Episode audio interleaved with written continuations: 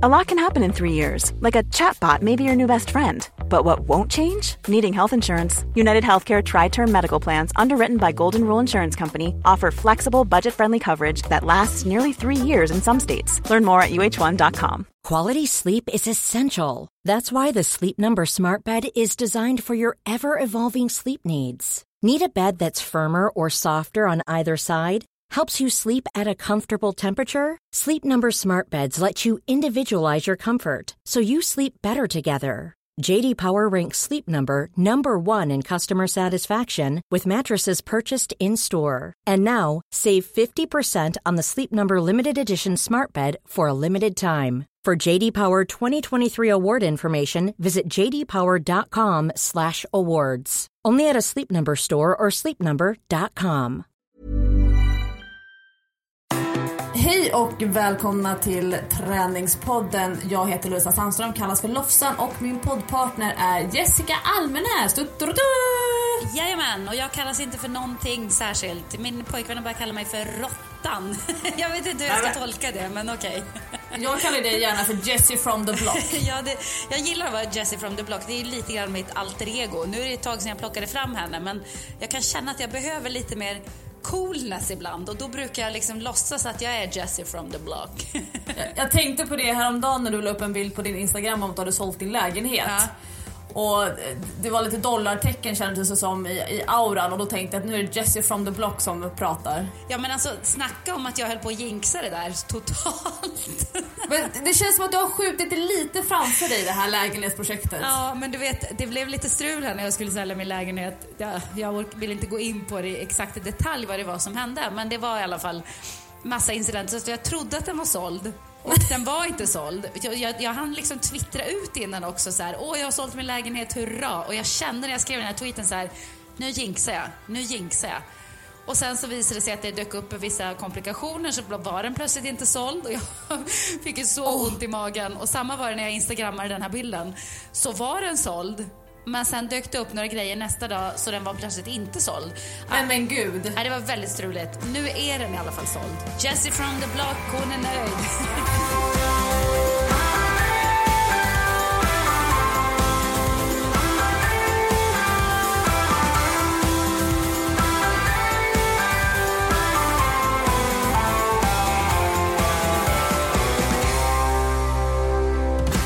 Men du har varit i Berlin och förträngt Elitloppet. Det pratade vi om i förra avsnittet av Träningspodden. Ja, just det! Alltså det var ju ångest deluxe att jag inte kunde vara på Elitloppet och jag kände det på morgonen när jag skulle åka iväg till Berlin att uh, vad det här känns konstigt, känns inte riktigt bra, känns väldigt eh, fel på något sätt. Sen kom jag till Berlin och träffade min kille och då kändes det plötsligt ganska rätt ändå. För att någonstans så så är, så är det ju det man prioriterar här i livet. Det är ju nära relationer och kärlek som är det absolut viktigaste tycker jag. Mm. Men jag var ju tvungen att kolla på Elitloppet ändå på ATG Live. Han höll ju på att dö. Han bara, du skämtar. Jag bara, nej men jag måste kolla på Elitloppet. Men nu är ju vi i Berlin, vi ska göra grejer. Så, ja, nej, tyvärr. Så, och, och, och sen så, så, blev han ju ännu mer förskräckt när jag inte bara skulle kolla på Elitloppet utan även Elitloppsförsöken. Han bara, du skojar? Försöksheaten? Ja, ska vi lägga... Jag satte i klockan så här så att jag inte skulle missa dem. Så plötsligt när vi var där i Berlin så bara ringer min klocka. Vi, sitter, vi är på ett varuhus och myser och har det trevligt. Och, min klocka bara alarm. Okej, äh, fram med telefonen, måste kolla ATG live.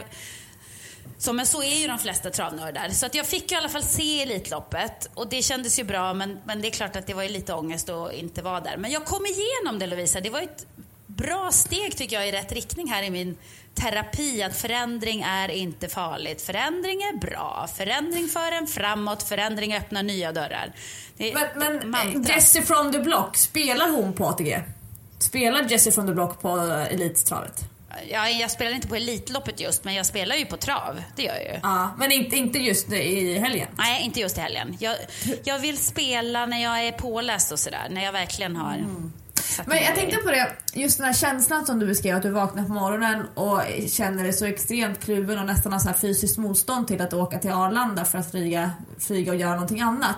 Det, det är en känsla som är ganska intressant när man väl kommer fram och har landat i det, man, det nya, det man valde att göra. Mm. Hur skönt det är. Alltså att det här, först ju större motstånd man går igenom så inser man, nej men gud, det här var ju inte så farligt. Det var faktiskt väldigt behagligt. Det tycker jag är en ganska spännande känsla att, att våga gå igenom motstånd för att nå någonting bättre. Exakt, där satte du faktiskt huvudet på spiken. För att det där är en väldigt skön känsla. Jag är ju väldigt så här, rädd för förändring, rädd för att ja, men du vet, det här, den här saken har jag gjort nu i 15 år och nu ska jag inte göra det. det. Det ger mig så mycket ångest. Jag kan ju fortsätta göra saker i jag skulle kunna fortsätta göra saker i 75 år i rad. Så här, men det här har jag gjort varje mors dag. Varje mors dag är jag på Elitloppet. Så, du vet, utan problem. För att jag tycker att det är så jobbigt med förändring. Men precis det som du... Block är ganska rinkig då. Ja, men lite sådär. Men precis som du säger så är det att när man väl har trotsat det där motståndet och obehagskänslan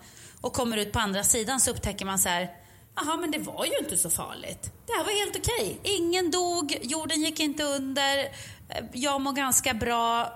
Ja.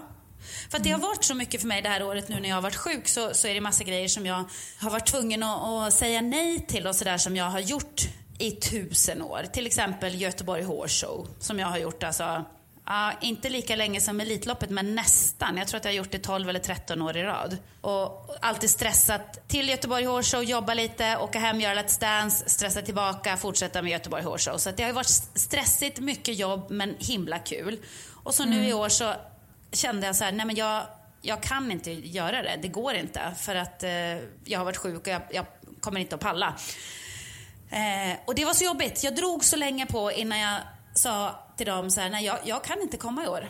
Och jag tänkte så här, jag kommer att dö. Jag kommer inte att överleva det här, att jag inte är på Göteborg Horse Show. Men vet du vad? Helgen passerade och det gick bra. Mm. Jag överlevde och känslan var ändå helt okej. Okay. Det var inte så farligt som jag trodde. Jag trodde att det skulle liksom vara ångest, ligga under täcket och skaka, men det var det ju inte.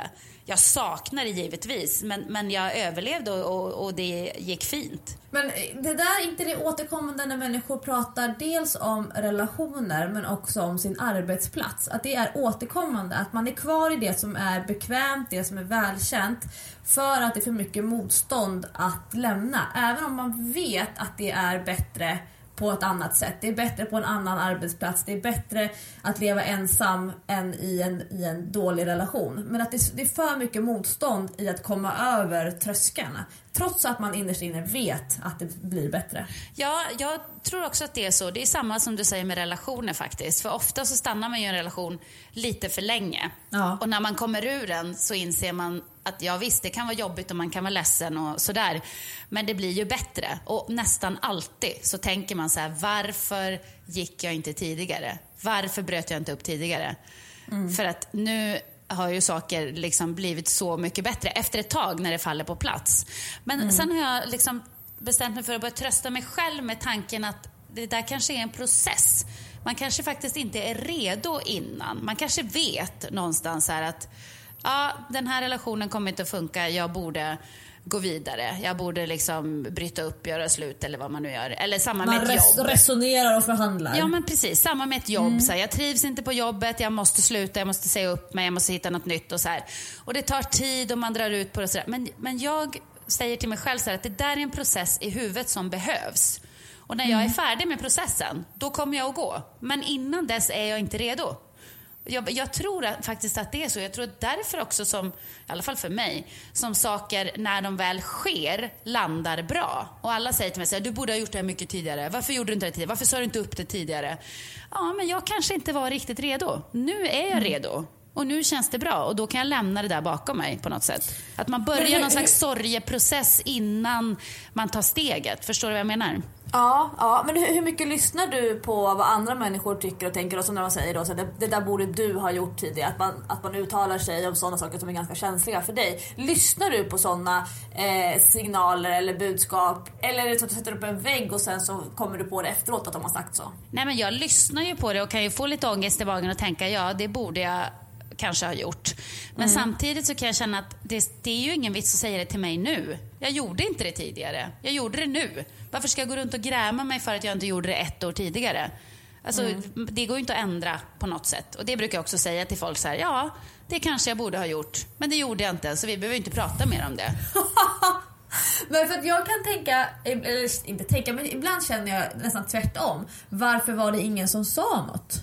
Alltså, eh, var det ingen som såg signalerna hos mig? Varför var det ingen som hjälpte mig ta beslutet eller puffa mig i rätt riktning eller vad det nu var. Ibland kan jag liksom hamna i andra ämnen och nästan, inte skuldbelägga, men jag kan nog tänka så att vad, vad, konstigt, jag hade nog sagt något mm. ifall det var en, en vän eller en familjemedlem. Och det, det har jag liksom försökt bära med mig lite grann framöver. Att liksom faktiskt inte alltid bara vara tyst. Utan ibland säga att, vet du vad, om jag hade varit du eller eh, försöka läsa in signaler och sen på något sätt presentera ett, ett annat alternativ. För jag tänker att i efterhand så vill inte jag att den personen ska tänka om mig att varför sa Lovisa ingenting? Nej, jag håller med. Jag tycker också att man ska säga när man ser signaler eller ser att det här är inte bra för den här personen eller ja, den mår inte bra av det här och kanske om den här personen gjorde den här förändringen så skulle dens liv bli mycket bättre. Det tycker jag absolut att man ska säga, men man får ju vara beredd på att folk är ju inte alltid redo att ta in det. Däremot nej, så gud, tror nej. jag att det blir ändå som ett litet frö som stannar kvar där och gror. Men det kanske tar lång tid innan man bestämmer sig. För beslutet det kan man ju bara ta själv och det måste, man ju, det måste vara ens egen drivkraft. Men jag mm. tror att det är jättebra att man som närstående ändå eh, säger till. För det, det, det tror jag också kan hjälpa lite grann magkänslan på vägen. Om du fattar. Mm. Att, för man har ju mm. ofta en magkänsla. Man känner att okej, okay, eh, jag borde säga upp mig nu. Jag borde gå vidare, jag borde göra någonting annat. Men man kanske inte riktigt vågar lita på den. För man tänker så här, men är jag dum i huvudet? Jag har ju ett tryggt liv, jag har en inkomst. Varför ska jag säga upp mig. Alltså, vad, vad, vad, vad, tror jag kan bli bättre? Man vet vad man har men inte vad man får. Och så kommer någon annan och säger samma sak. Så här, vet du vad? Jag ser på dig att du mår ju inte bra. Har du funderat på att bla bla bla? Då kanske man först blir lite så aggressiv. Nej, varför då? Du vet, man kan ju slå ja. undan det på något sätt. Så det får man ju ja. vara beredd på om man är en sån som ändå vill ge goda råd till folk. Men jag tror att det stannar ju ändå som en liten tanke som läggs på magkänslekontot på något sätt. Mm. Men det är väl som en inre kompass. Och, och, om, man, om man tvekar på sig själv, om man tvekar på att kompassen verkligen funkar. Jag tror att många är van, vana vid att ifrågasätta sig själva. Att man faktiskt inte litar på magkänslan och att man, att man tror att det är att man liksom uppväxt med att man biter ihop, att man tar sig igenom och man fortsätter kämpa, då kanske man inte vågar lita på att magkänslan är rätt och att det faktiskt är skönt att någon annan bekräftar. Jo, men du känner faktiskt helt rätt och då vågar man släppa fram det till fullt. Alltså jag tror att vi har tappat bort något väldigt viktigt och det är faktiskt eh, det som folk ofta kallar det sjätte sinnet. Och det behöver inte vara något hokus pokus med det. Jag säger inte att eh, vi ska kunna se döda och, och sådär allihopa och kunna prata med andra sidan och, och sånt. Men med sjätte sinne så menar jag att magkänslan tror jag faktiskt är ett av våra sinnen som vi har slutat använda. Och därför så slippas det bort mer och mer, tyvärr, hos mänskligheten. För att magkänsla, du vet hur det är med det, med det Lovisa, att man känner ju nästan direkt, man får en känsla för någonting. Man känner nästan direkt att det här är fel, eller det här kommer gå åt helvete, eller, ja men du vet. Mm. Det, men det, det, magkänslan går ju emot statistik. Det känns som att det liksom, vi har börjat räkna istället. Så då litar vi inte på magkänslan för vi tar fram siffror. Om siffrorna säger motsatt magkänslan, då går vi på siffrorna istället. Ja men exakt. Plus att magkänslan blandas med lite andra känslor. Att man kanske är eh, rädd för förändring till exempel eller att man, mm. ja men du vet. Rationell. Rationellt tänkande eller så. Jag tror att vi borde våga lyssna faktiskt mycket, mycket mer på våra magkänslor. För att ofta händer det mig i alla fall att jag efter att någonting har hänt eller att man har gjort något när man har känt så här, det här kommer inte att bli bra, det här är fel. Efteråt så mm. tänker man ju bara så här, men jag visste ju det. Jag kände ju det på mig. Jag visste ju att det skulle bli så här. Varför lyssnade inte jag på min mage? Det tror jag är otroligt viktigt att göra. Det, det, har jag lärt mig ganska mycket också nu när jag har varit utmattad. Att man måste verkligen känna efter. Kommer det här att vara bra för mig eller kommer det här att vara dåligt för mig? Det blir mycket viktigare också när man har varit i en sån situation för att man vill inte hamna där igen. Och då är det jätteviktigt att gå på magkänslan och känna så här, okej, okay, är det här ett ångestjobb eller en ångestgrej som jag tar på mig? Eller är det en rolig som kommer att ge mig positiv energi? Det, det mm. måste man lära sig att skilja på. Men det, det, är intressant för de här ganska så här djupa livsfilosofiska frågorna som jag upplever dem, det är ju ändå vardagstugg. Det här är ju ändå liksom någonting som ligger i vardagen hela tiden. Man kan tro att det är någonting som man sitter och mediterar fram eller att man går i terapi för att nå. Men det är ju ändå någonting som genomsyrar varenda timme dygnet runt. Ja, och som vi ändå tänker på alldeles för lite, tror jag. Jag är en grubbeltyp, så jag kan ju sitta hemma och grubbla på såna här grejer. Ja, och jag är ju helt tvärtom. Jag kör ju bara på och, och så slås jag bara, oh shit, nu skulle jag ha lyssnat på magkänslan. Det kommer jag ju alltid på lite, lite för sent. Jo, men det gör man ju. Det gör ju jag också. Jag blir ju så irriterad på mig själv varenda gång. När magkänslan har berättat något för mig som jag inte har litat på riktigt. För efteråt så vet man ju att fan, jag skulle ha gjort sådär. Varför gjorde jag inte det? Så nej, men det är faktiskt spännande och eh, intressant tycker jag med de här mm. grejerna.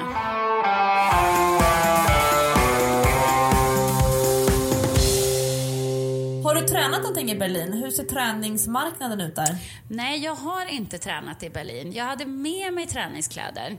Jag vet inte, det var väldigt varmt i Berlin faktiskt. Extremt kvavt och, och tryckande. Och jag har inte träffat min kille på ja, tre veckor, nästan en månad. Så att jag kände att jag ville istället utnyttja all tid till att vara med honom. Så det blev ingen träning faktiskt. Men jag har ju blivit mycket snällare med mig själv med sånt där. Inte att jag har blivit lat, men att jag har blivit så här att okej, okay, om det är något annat som jag hellre faktiskt vill göra som, som eh, jag kanske inte kan göra varje dag.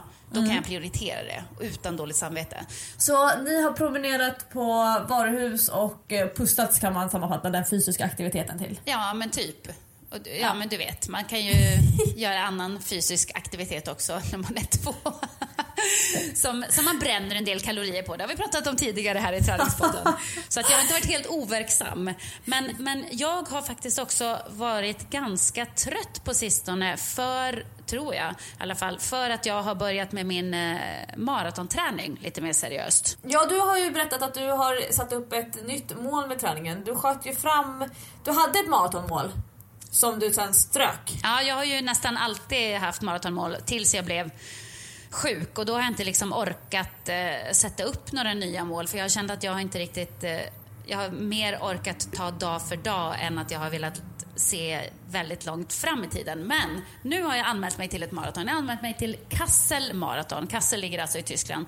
Och det mm. är i mitten av september. Och eftersom Eftersom jag inte har sprungit speciellt långt på länge så, att, så känner jag nog att jag måste dra igång med det här programmet nu. Det är väl ganska lagom också. Vad blir det? Juni, juli, augusti? Ja, tre och en halv månad ungefär. Mm. Eh, och jag kör ju väldigt enkelt. Jag kör ju inte efter, eh, efter vårt program i Stora löparboken för kvinnor utan jag har ju hittat någon slags formula som passar för mig. Mm. Så när jag sprang mitt första maraton då, då hade jag ett program som jag satte ihop från internet med olika maratonprogram. Och, och så passade jag in det liksom i mitt schema och mina förutsättningar. Hur kan jag klara av det här. Handplockade? Ja men precis. Men då behövde jag verkligen ha ett extremt strikt program kände jag. För jag var ju så otränad. Jag hade ju, det fanns ju inte i min tanke att jag skulle kunna springa ett maraton innan jag började träna för det då. Eh, så det var bra att ha. Men sen upptäckte jag sen när jag sprang mitt andra och mitt tredje att jag kan träna lite kortare period. Första maraton då hade jag ett sex månaders program. Sen upptäckte jag att det räcker faktiskt om jag tränar eh, inriktat i tre månader. Mm. Eh, och jag kan lägga upp det lite efter mitt eget huvud för att nu vet jag vilka beståndsdelar jag behöver för att klara av att springa ett maraton. Du har väl fått en mer fingertoppskänsla nu också? Ja, upplever jag. exakt. Och, och jag har ju insett så att två pass är extremt viktiga i min maratonträning. Det är ett intervallpass i veckan av olika sort och det är ett långpass. De två passen får man aldrig rucka på. Sen så ska man hinna med minst ett pass till. Eh, mm. Helst två. Men tre eller fyra pass i veckan, det klarar jag mig på om jag ska träna till ett maraton. Och då håller ju du dig smärtfri, eller hur? Du får ju aldrig några löparknätendenser eller ont medan du springer då? Nej, jag fick, första gången jag tränade till ett maraton, när jag körde lite fler pass och höll på i sex månader, då fick jag lite känningar. Då fick jag ont i en rumpmuskel och ah, små ont lite här och var. Men de, de andra och tredje gången som jag har tränat så har jag inte känt någonting. Ingenting. Mm. Och det, och det, är ju jättebra. Men jag försöker också köra lite styrketräning för att träna upp musklerna under den här uppbyggnadsperioden inför loppet. Mm. Och jag har suttit och sammanställt och tittat på jättemånga av de frågor som vi får in till Träningspodden och det är roligt för det är väldigt många som vill börja springa maraton för att de lyssnar på oss och det är ju jättekul att kunna liksom, vara inspirerande.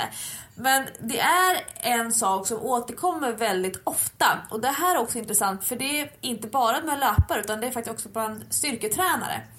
Och det är där jag upplever att det kommer, återkommer hela tiden en vilja till kompromiss.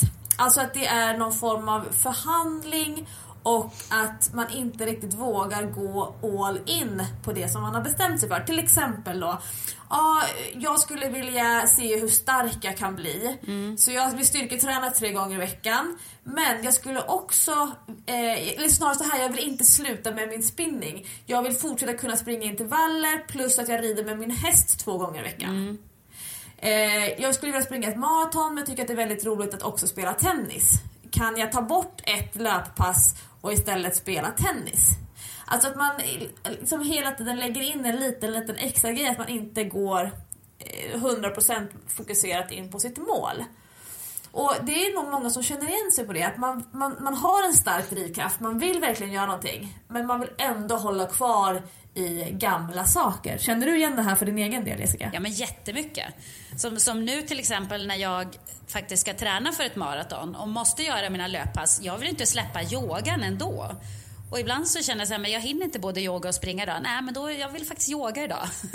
Mm. så att jag känner absolut igen det där. Men jag tror också att om man har den känslan så är man kanske inte nu kan jag inte svenska ordet, committed, vad heter det på svenska? Dedikerad. Tillräckligt dedikerad sitt mål för att gå in till det 100% tror jag. Och då får man liksom lägga någon, man får ju ha två vågskålar för lusten är ju ganska viktig också. Och då, mm. då kanske man tappar lusten om man tar bort det som känns väldigt sådär ja, men det här tycker jag är kul, det här är lustfylld träning för mig. Om det bara blir som ett jobb, ett slit liksom, mm. då, då tror inte jag att det blir roligt. Så, så känner jag i alla fall om jag utgår från mig själv. Ja, jag brukar dela upp det i en, jag ska nog kalla det för en trappa eller en pyramid. Så som jag tänker när jag lyssnar på människor som pratar om sin träning eller när jag föreläser om träning. Och det egentligen handlar om, själva grundprincipen, det handlar om att vara rättvis mot sig själv. Det jag betalar i ena änden, det ska jag få ut i värde i andra änden. Alltså att på något sätt rannsaka sig själv för vart befinner jag mig i den här processen? Och den här processen kan vara långsiktig, typ ett år, det kan vara tre månader, men det kan också vara ett enda pass. Så, så här, liksom, i grunden för den här trappan eller den här pyramiden, då tänker jag att de grundläggande behoven ligger. Mm. Där är det att vi ska ha, kunna vakna utvilade på morgonen, att vi ska ha liksom någorlunda sömnvanor. Det är klart att inte alla kan sova åtta timmar per natt. Men det funkar inte att sova fem timmar och vakna upp varje timme Nej. och sen tro att man kan träna för maraton. Sen hänger det också ihop med maten. Alltså att vi kan inte hålla på och mixtra med maten och kombinera det med prestationsinriktad träning oavsett om det är styrketräning eller konditionsträning. Utan vi måste ändå ha koll på mättnadssignaler. Alltså att inte alltid äta på känsla. Att jag är ledsen, jag är glad, jag är trött jag är uttråkad och använda maten för att hålla på och dämpa och höja de känslorna utan vi kan ändå se mat som typ energi. Det är en, en, en, kropp som behöver energi för att kunna träna, för att kunna gå till jobbet, för att kunna vara en familjemedlem och så vidare. Och sen den tredje saken som också ligger i grunden, det är det här att vara smärtfri. Alltså det är jätteovanligt att människor är smärtfria sju dagar på raken en hel vecka. Och eh, bland träningskvinnor då, jättevanligt med inflammationer, Jättevanligt med krånglande knän, eh, ländryggssmärta, eh, molande punkter i skulderbladen och så vidare. Och tar man inte tag i det först innan man börjar bygga på sin träning, innan man börjar bygga på sina stresspåslag för att man liksom kör de här stora coola projekten, då kommer det slå tillbaka förr eller senare på något sätt. Intressant du säger att, eh, att väldigt få är smärtfria sju dagar i rad. Men så, så började jag tänka på det och tänkte jag ja nej men man har ju lite småont här och var som man kanske inte tänker på. Alltså man tänker ju inte på det som en skada. Förstår du vad jag menar? Nej, det är någonting som gnager lite grann men man kan fortfarande göra allt som man brukar. Exakt, för som till exempel att eh, jag kan ha väldigt ont i ryggen när jag vaknar på morgonen. Alltså, superont i ryggen, måste göra lite övningar för att komma igång. Ibland kan man knappt kliva upp i sängen ens. Men, men mm. det tänker inte jag på som, som ett problem. Förstår du vad jag menar? Utan det är så här, ja ja, jag har lite ont i ryggen. Du registrerar och noterar. Exakt. Ja, och då, det är det här jag menar med att saker och ting kan vara långsiktiga men det kan också vara kortsiktiga. Det kanske då innebär att du gör övningar på morgonen för att bli smärtfri resten av dagen. Mm. Du skulle aldrig hoppa ner på golvet och göra 4 gånger 20 situps. Nej, precis. In, Nej, och det är, det, det är den balansgången som jag tycker att människor ska bli bättre på. Har man ont i knät, då kanske man inte ska springa 10 gånger en minut på på eftermiddagen. Utan man kanske först ska göra sina knästabiliserande eller stabiliserande övningar. Man kanske har några rehabövningar man fått av en sjukgymnast och så vidare. Men att man, man liksom ändå måste bygga, på, bygga upp den där grunden först innan man börjar med det som sen kommer som toppen. Så att det, det är liksom både kortsiktigt ett enskilt pass men det kan också vara inuti ett träningspass.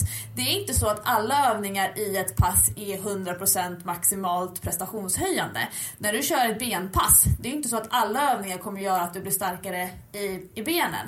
En övning är till för att öka rörligheten så att du kan komma hela vägen ner i knäböjet. Mm. En annan övning kan ju vara bara för att det är skönt att sitta och jobba med baksida lår för att du tycker att du har svårt att känna kontakten med den och så vidare. Så det här prehabiliterande, det ligger ju ändå liksom genomsyra och det är effekthöjande att kunna komma hela vägen ner och så vidare. Sen kan vi ha några sätt knäböj som verkligen är de som eh, slår på stresssystemet som gör att du bygger muskelmassa och eh, muskelstyrka. Jag har ju lärt mig lite grann av dig här att du är ju egentligen inget superfan av att kompromissa. Du brukar ju tycka att man ska liksom välja en sak som man går in för och så ska man gå in för det. Ja, tre månader gärna. Ja.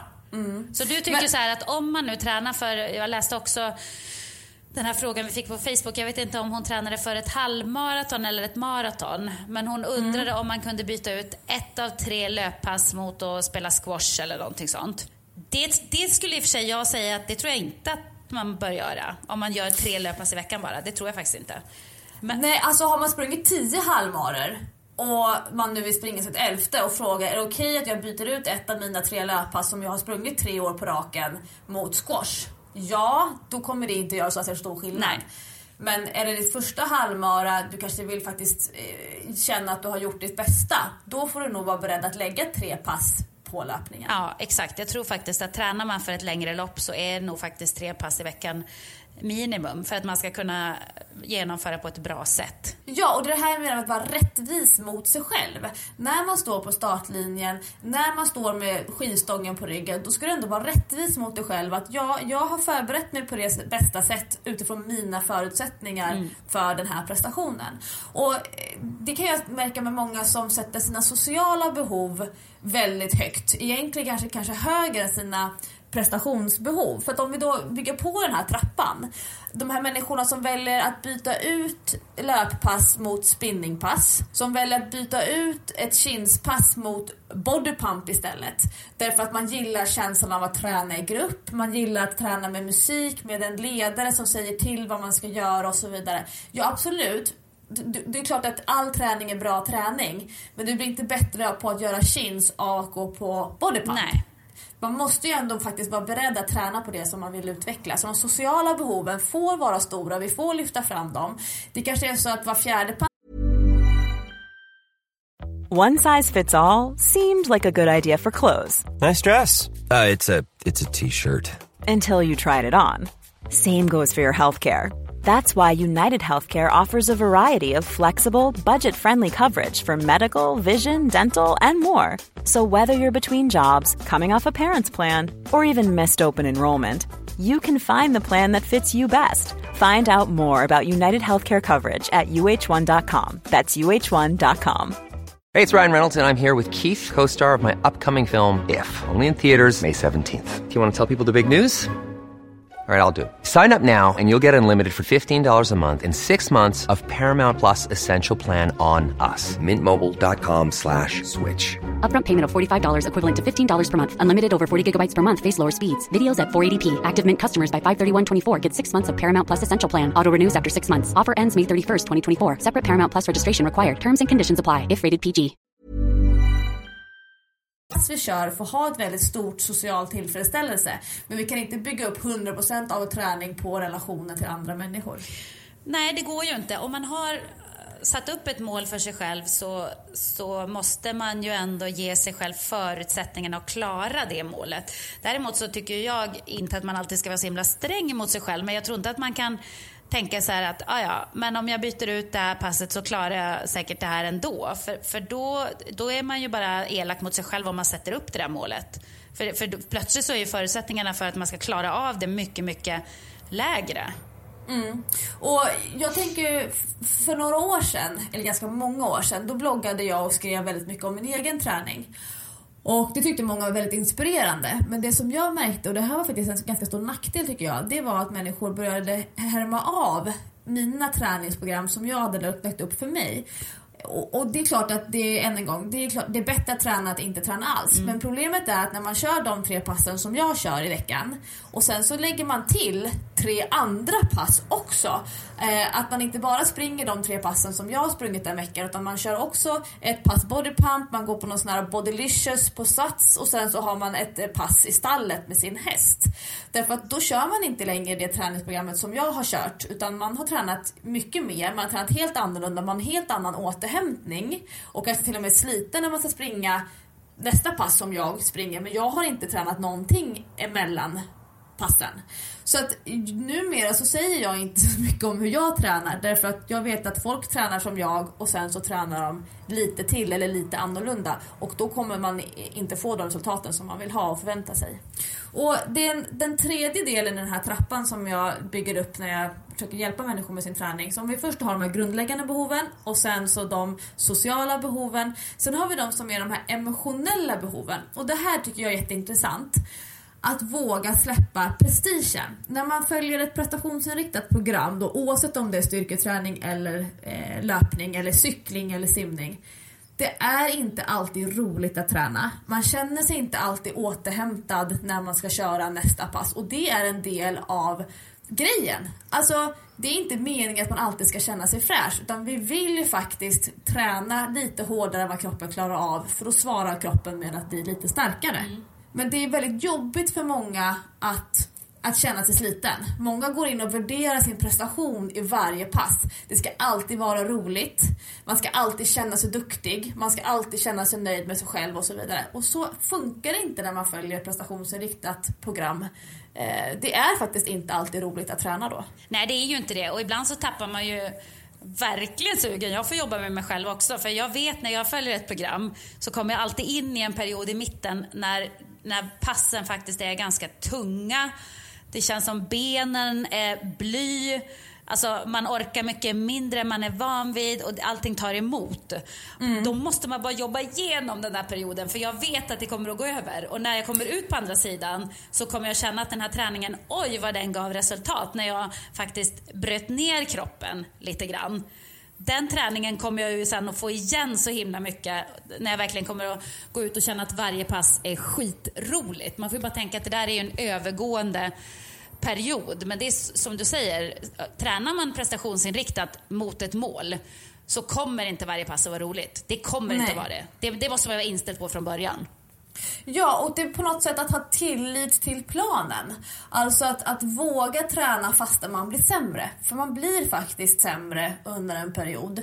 Men om man har en noggrant utformad plan som faktiskt är individuellt, vad ska man säga, planerad utifrån din vardag. Då, då, kommer resultaten att komma men man måste ha is i magen att våga träna sig igenom det. Sen så kan man inte hålla på hur länge som helst och känna sig sliten. Men, men den här tilliten upplever jag att många saknar. Att man utvärderar träningen varje vecka. Att man varje vecka testar och ser om man har blivit lite snabbare, om man har blivit lite starkare. Ja. Medan det faktiskt går helt emot alla träningsprinciper om att träning bryter ner kroppen och gör dig sämre. Det är jättemånga som ska åka till OS nu till exempel i sommar i augusti som presterar ganska dåligt på internationella tävlingar just nu. Inte för att de är otränade utan tvärtom, de, är så trän de har tränat så pass mycket att de är jätteslitna för att i juli vila upp sig för att kunna i augusti prestera på världsnivå. Och det är det här som många vanliga motionärer inte förstår. Precis. Det där är faktiskt viktigt som du säger. Man måste lita på sin plan. Man måste våga följa sin plan. Eh, och det var en tredje grej jag skulle säga. Jo, man måste också tänka långsiktigt. Ja. Man kan inte tänka, man kan inte som du säger utvärdera efter varje pass eller efter varje vecka utan man måste ha det där långsiktiga tänket i huvudet. Jag, jag är jättedålig på det också för att jag tänker väldigt kortsiktigt. Brott, vi är bråttom-människor. Vi tänker gärna kortsiktigt. Man vill se resultat här och nu direkt. Men som till exempel eh, om jag tar min kost som ett exempel.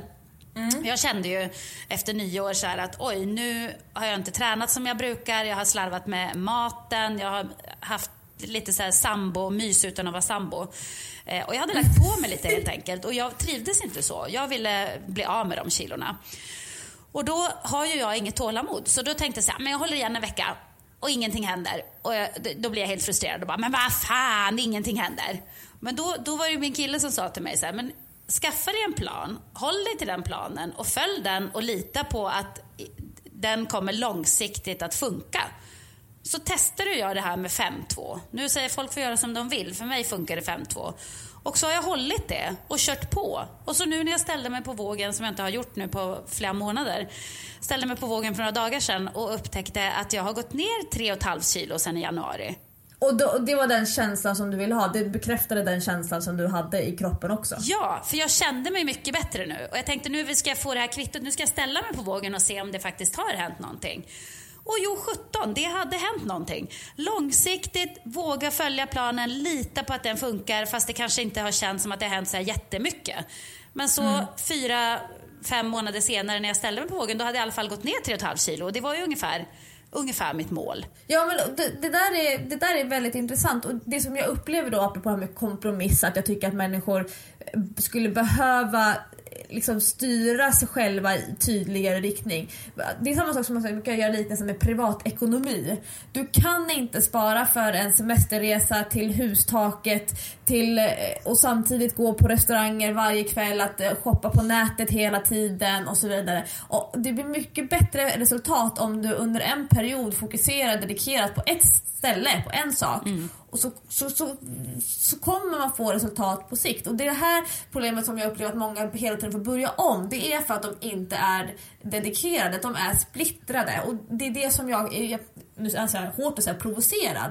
Men för mig blir det så onödigt och framförallt det är orättvist. Det är orättvist mot sig själv, det är orättvist mot sin kropp, det är orättvist mot den tid man lägger ner, den kraft, pengar och så vidare. Att faktiskt våga hålla fokus på en och samma sak i tre månader och inte hålla på och kompromissa. Jag tycker det är exempel att man ska kunna argumentera för sin plan. Alltså man lägger upp en plan och så, så testar man den på någon. Och så får de ifrågasätta den. Och om du har du ska kunna, kunna argumentera, du ska kunna försvara din plan gentemot någon annan. Det tycker jag är ett bra test för om din plan verkligen håller. Ja men precis. Och så om man återigen eh, går tillbaka till det där med det långsiktiga. Om man har, har din tre månaders plan som utgångspunkt så, så kan man ju Mm. tänka så här. Om tre månader så kommer jag tacka mig själv för vad jag gjorde idag. Vad det Ja. än gäller. Man- Som klyscha. Ja, det är en klyscha. Men det, det handlar om att våga tänka långsiktigt. För att i början när jag till exempel höll på med min 5-2, då ställde jag mig på vågen så här flera gånger i veckan. Och ibland så hade man ju du vet, druckit mycket vatten eller ja, Ja, precis ätit eller inte bajsat. Och så plötsligt så vägde man ju ett kilo mer än vad man gjorde tre dagar innan. Och får panik. Mm. Och bara, det här funkar inte, det här funkar inte, jag måste göra någonting annat. Och sen bara sket jag i det. Nu har jag inte stått på vågen flera månader. Och så tittar jag på slutresultatet så här. Från januari så har jag gått ner 3,5 kilo och även om jag då däremellan har gått upp något kilo här och var på vägen så har ju min plan fungerat. Att våga liksom sätta upp en plan och tänka så här, nu ska jag utvärdera den här planen om tre månader, men jag ska följa den hela Mm. vägen. Jag ska inte utvärdera den efter en vecka eller tre veckor. Nej, och det där är, det där är så klassiskt misstag. För det som jag också vill lyfta fram, det är det här med erfarenhet. Apropå den här, om man jämfört med att springa en halvmara första gången, jämfört med att jag sprungit tio halvmaror. Jag springer halvmara på ett långpass en gång i månaden.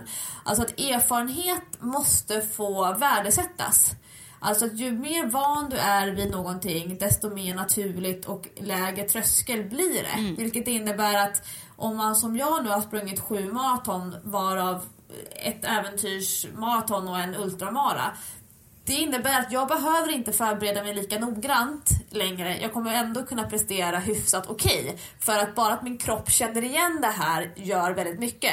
Och det är det jag tror att vanliga motionärer blir, behöver bli bättre på. Att få kroppen att känna igen det som man vill utsätta den för.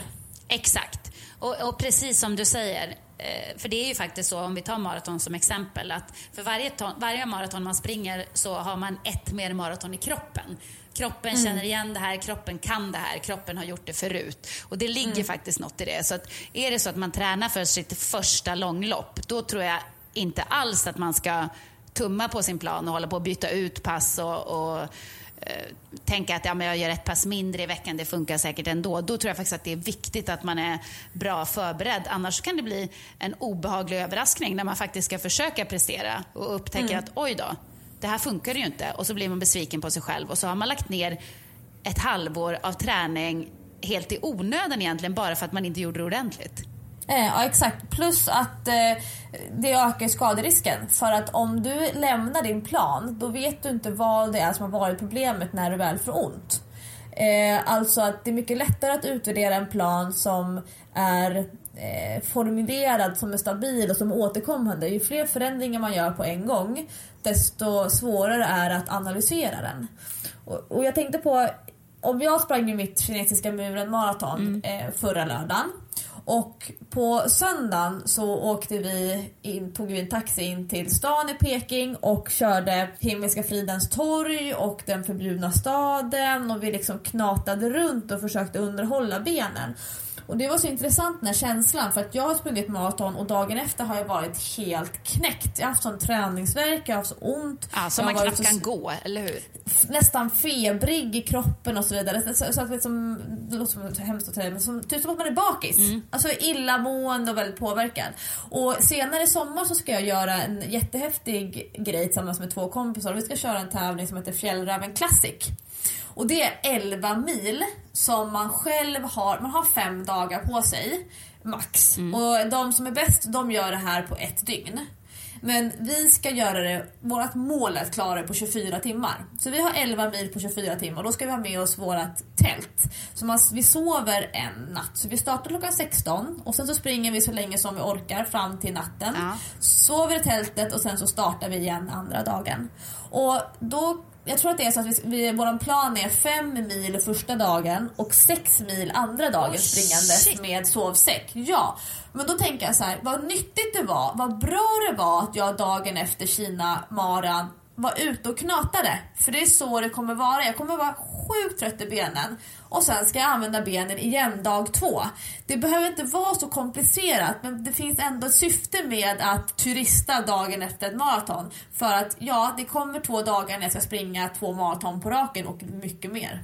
Herregud alltså, du sätter upp dem, du, dina mål blir ju bara värre och värre. Ja, men jag blir också mer erfaren. Så att det är faktiskt inte så mycket svårare. Det är det som är ganska så intressant. Plus att jag sätter ju de sociala behoven väldigt högt. Så jag gör ju grejer, kul grejer med kompisar, det ska man komma ihåg.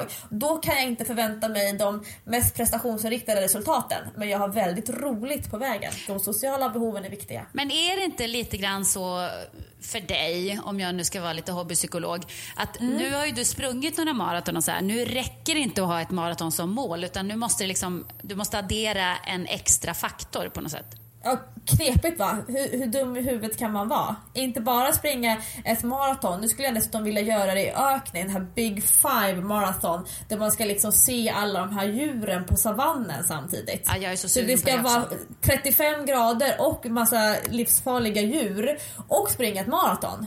Men, men det är någonting som, som eh, lockar mig. Jag kommer nog inte bli så mycket bättre på att springa maraton för jag är inte beredd att kompromissa. Än en gång. Jag, jag vill ju...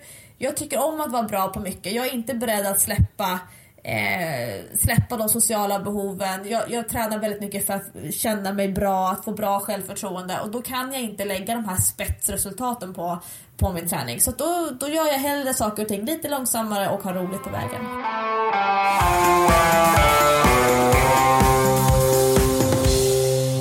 Träningspodden sponsras den här veckan av Semper och det är framförallt två produkter som vi har fått testa som vi ska utvärdera lite grann.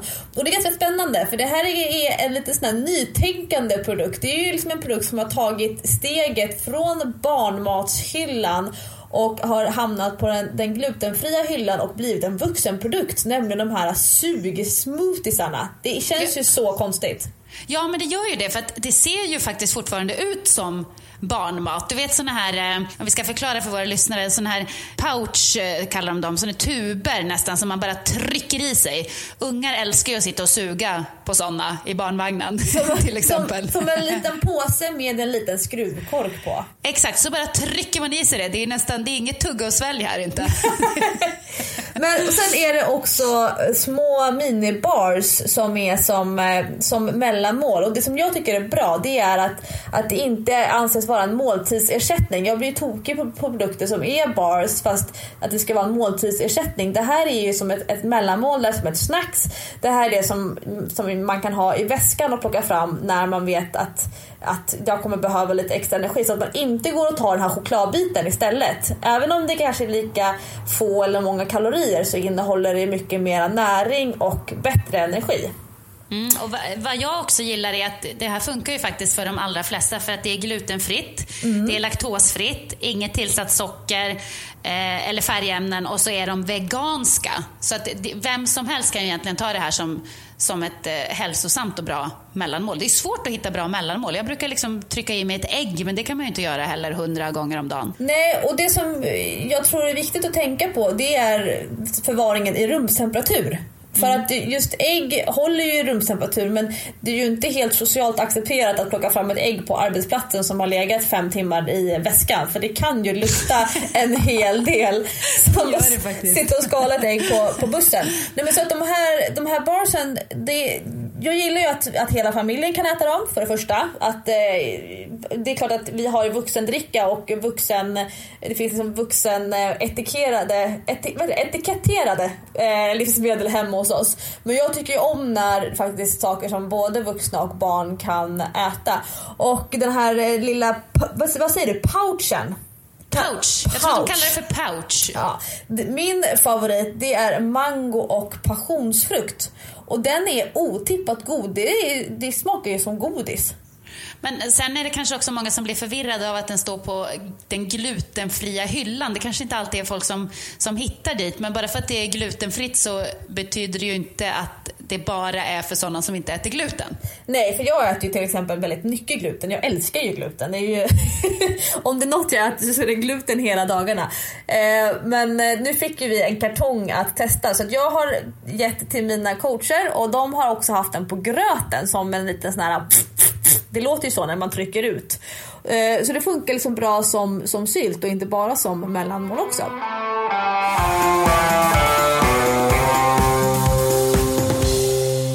Apropå det här med mål och sånt. Vi har ju fått ett mail här på Facebook från en tjej som heter Sandra. Hon har inte skrivit något eh, känsligt så jag tror inte att det gör något att jag säger att hon heter Sandra. Men hon mm. har i alla fall spring, sprungit Göteborgsvarvet och det gick mm. jättebra. Hon firade med bubbel, det gillar vi. Härligt ja. Sandra. Ain't we all.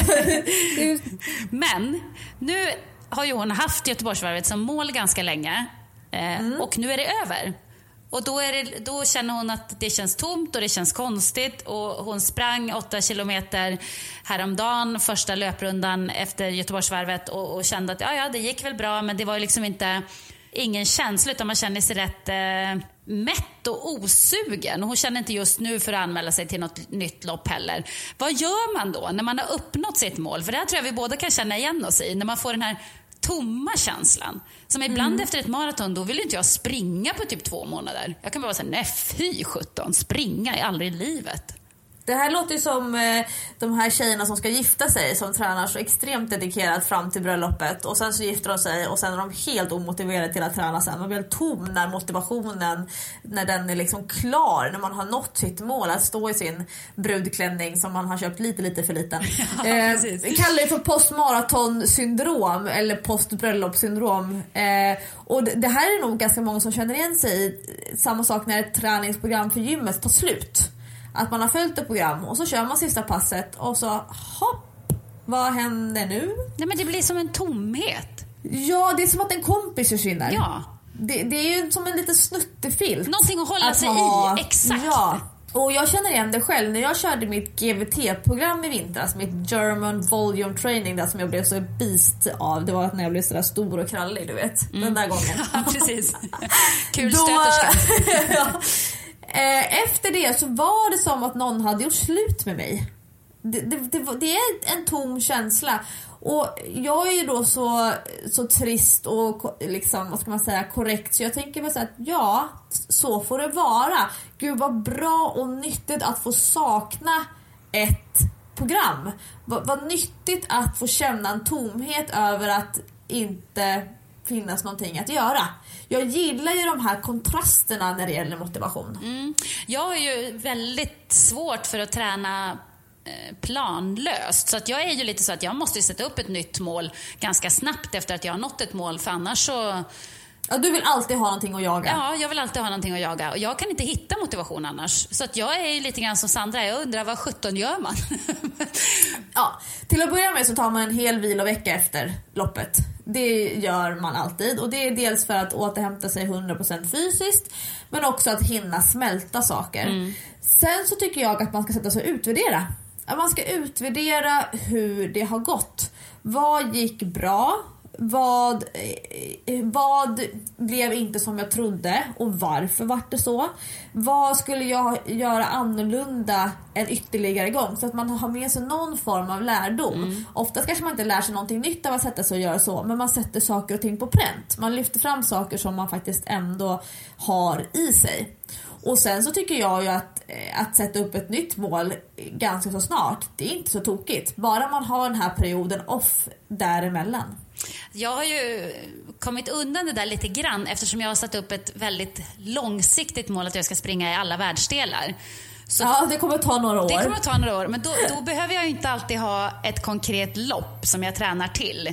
Utan Mm. jag vet att det här är ju mitt mål, så löpningen måste jag ändå hålla igång. Så att det gör ändå att jag inte behöver träna planlöst. Jag lurar mig själv lite grann där.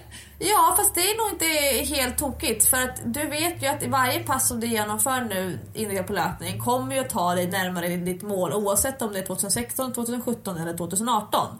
Och det hänger ihop med det här med tillit till motivation och tillit till planen. Alltså att varje pass som man genomför har ju ändå någon form av påverkan, något form av, av värde. Bara man vågar sätta sig ner och fundera över vad gav det här passet mig? Det tror jag är jätteviktigt och det är då många som tränar för viktnedgång. Som jag vet att det är många som lyssnar på vår podd och de tycker att det är lite jobbigt att vi pratar så mycket prestation. Men, men tränar man för viktnedgång då är det mycket att mala på. Det handlar mycket om att bara, att liksom bara säga, det låter ju så hemskt och förminskande, men att ha rutinen, vanan och nöta på.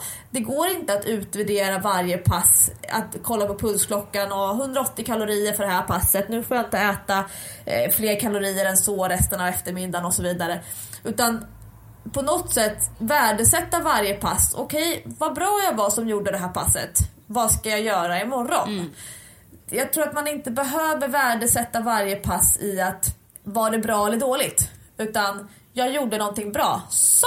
Och inte förminska sig själv i att jag hade kunnat pressa mig hårdare. De här intervallerna de sprang jag mycket fortare för fyra veckor sedan. Eller, och den här backen brukar jag inte alls bli så här trött i. Det är shit the same. Det spelar ingen som helst roll. Nej, exakt. Och eh, just med viktnedgång så är det ju extremt viktigt att ha tålamod.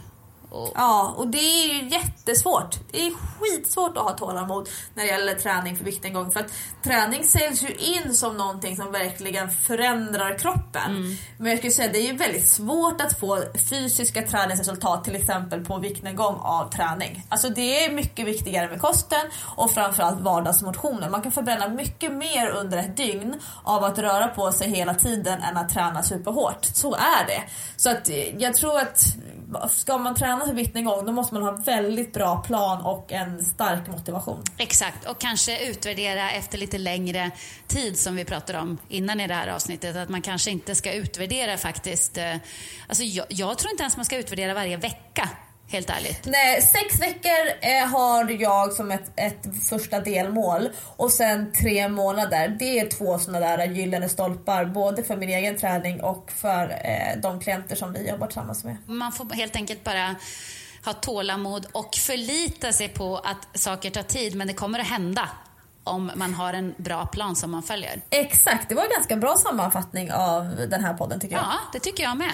Det blev en sån här pepp, peppig podd igen. Ja, väldigt mycket filosofi. Träningsfilosofi, livsfilosofi och så Jesse from the block som delar med sig av sådana här visa ord. Vad händer för dig nu då Lovisa här framöver? Jag blev så sugen på att träna nu när vi pratar så jag ska sticka ut och springa. Och eh, sen ska jag börja packa min väska igen. Jag ska ut och resa. Vart ska du då? Jag ska åka till Bad Gastein. Eh, Det är tredje gången som jag är där och det är andra gången som jag anordnar en träningsresa dit tillsammans med STS alpresor. Så det ska bli jättespännande. Men gud vad härligt. Jag, jag blev också väldigt pepp på att sticka ut och springa faktiskt. Det, någonting måste vi göra rätt med den här träningspodden. För att varje gång vi har pratat så är jag bara såhär, åh nu ska jag ut och träna, nu är jag så peppad och taggad. Så att, Är det, det är en bra, bra påverkan på oss själva då. Om, om inte andra tycker att vi är inspirerande så inspirerar vi oss i alla fall oss själva. ja, men, eller, ja men det är bättre att inspirera två personer än ingen. Ja. Men du, vet, du vad jag eh, annars gör just nu? Jag har sån sjuklig Håkan Hellström-pepp. Ja men gud, jag, jag, jag, du vet ju att jag inte gillar honom. Ja, men- jag, jag försöker men det går inte. Håkan spelar ju i helgen på Ullevi. När den här podden kommer ut så har han redan spelat. Då är magin förbi. Men jag är så peppad nu. Alltså jag är så peppad. Du vet så att jag kommer nästan att bli besviken oavsett hur bra det är. För att jag har så höga förväntningar så att eh, ja, men jag slår i taket. Du kommer stå längst fram och headbanga. Det sjuka är att jag ska gå båda dagarna. Nej men. Ja, ja, jag vet. Jag är väldigt störd. Och jag har ju bara gillat Håkan Hellström. Alltså jag har ju gillat Håkan Hellström sen jag träffade min egen göteborgare och det är ju typ ett och ett halvt år sedan. Och på den tiden har jag hunnit bli mega fan. Du vet, du vet, jag blir ju besatt. Jag går in för grejer så hårt. Ja, så du är 100% dedikerad Håkan Hellström? Ja, så att nästa gång vi hörs, nästa tisdag, då kommer jag bara sitta och sjunga alla Håkan-låtar och bara sitta och prata om hur fantastiskt det var på konserten och åh! Jag önskar dig två trevliga kvällar då får vi säga tillsammans med Håkan. Ja men har det så härligt i Badgerstein så ska jag åka och njuta i städernas stad, Göteborg. Tack för den här veckan alla Träningspodden-lyssnare. och kör hårt, ut och spring mer bara, lyft vikter. Heja heja! Producerat av Perfect Day Media. Imagine the softest sheets you've ever felt. Now imagine them getting even softer over time. That's what you'll feel with Bowl and Branch's organic cotton sheets. In a recent customer survey, 96% replied that Bowl and Branch sheets get softer with every wash. Start getting your best night's sleep in these sheets that get softer and softer for years to come. Try their sheets with a 30-night guarantee. Plus, get 15% off your first order at bowlandbranch.com. Code BUTTERY. Exclusions apply. See site for details. When it comes to your finances, you think you've done it all. You've saved, you've researched, and you've invested all that you can. Now it's time to take those investments to the next level by using the brand behind every great investor, Yahoo Finance. As America's number one finance destination, Yahoo Finance has everything you need, whether you're a seasoned trader or just dipping your toes into the market. Join the millions of investors who trust Yahoo Finance to guide them on their financial journey. For comprehensive financial news and analysis, visit yahoofinance.com, the number one financial destination, yahoofinance.com.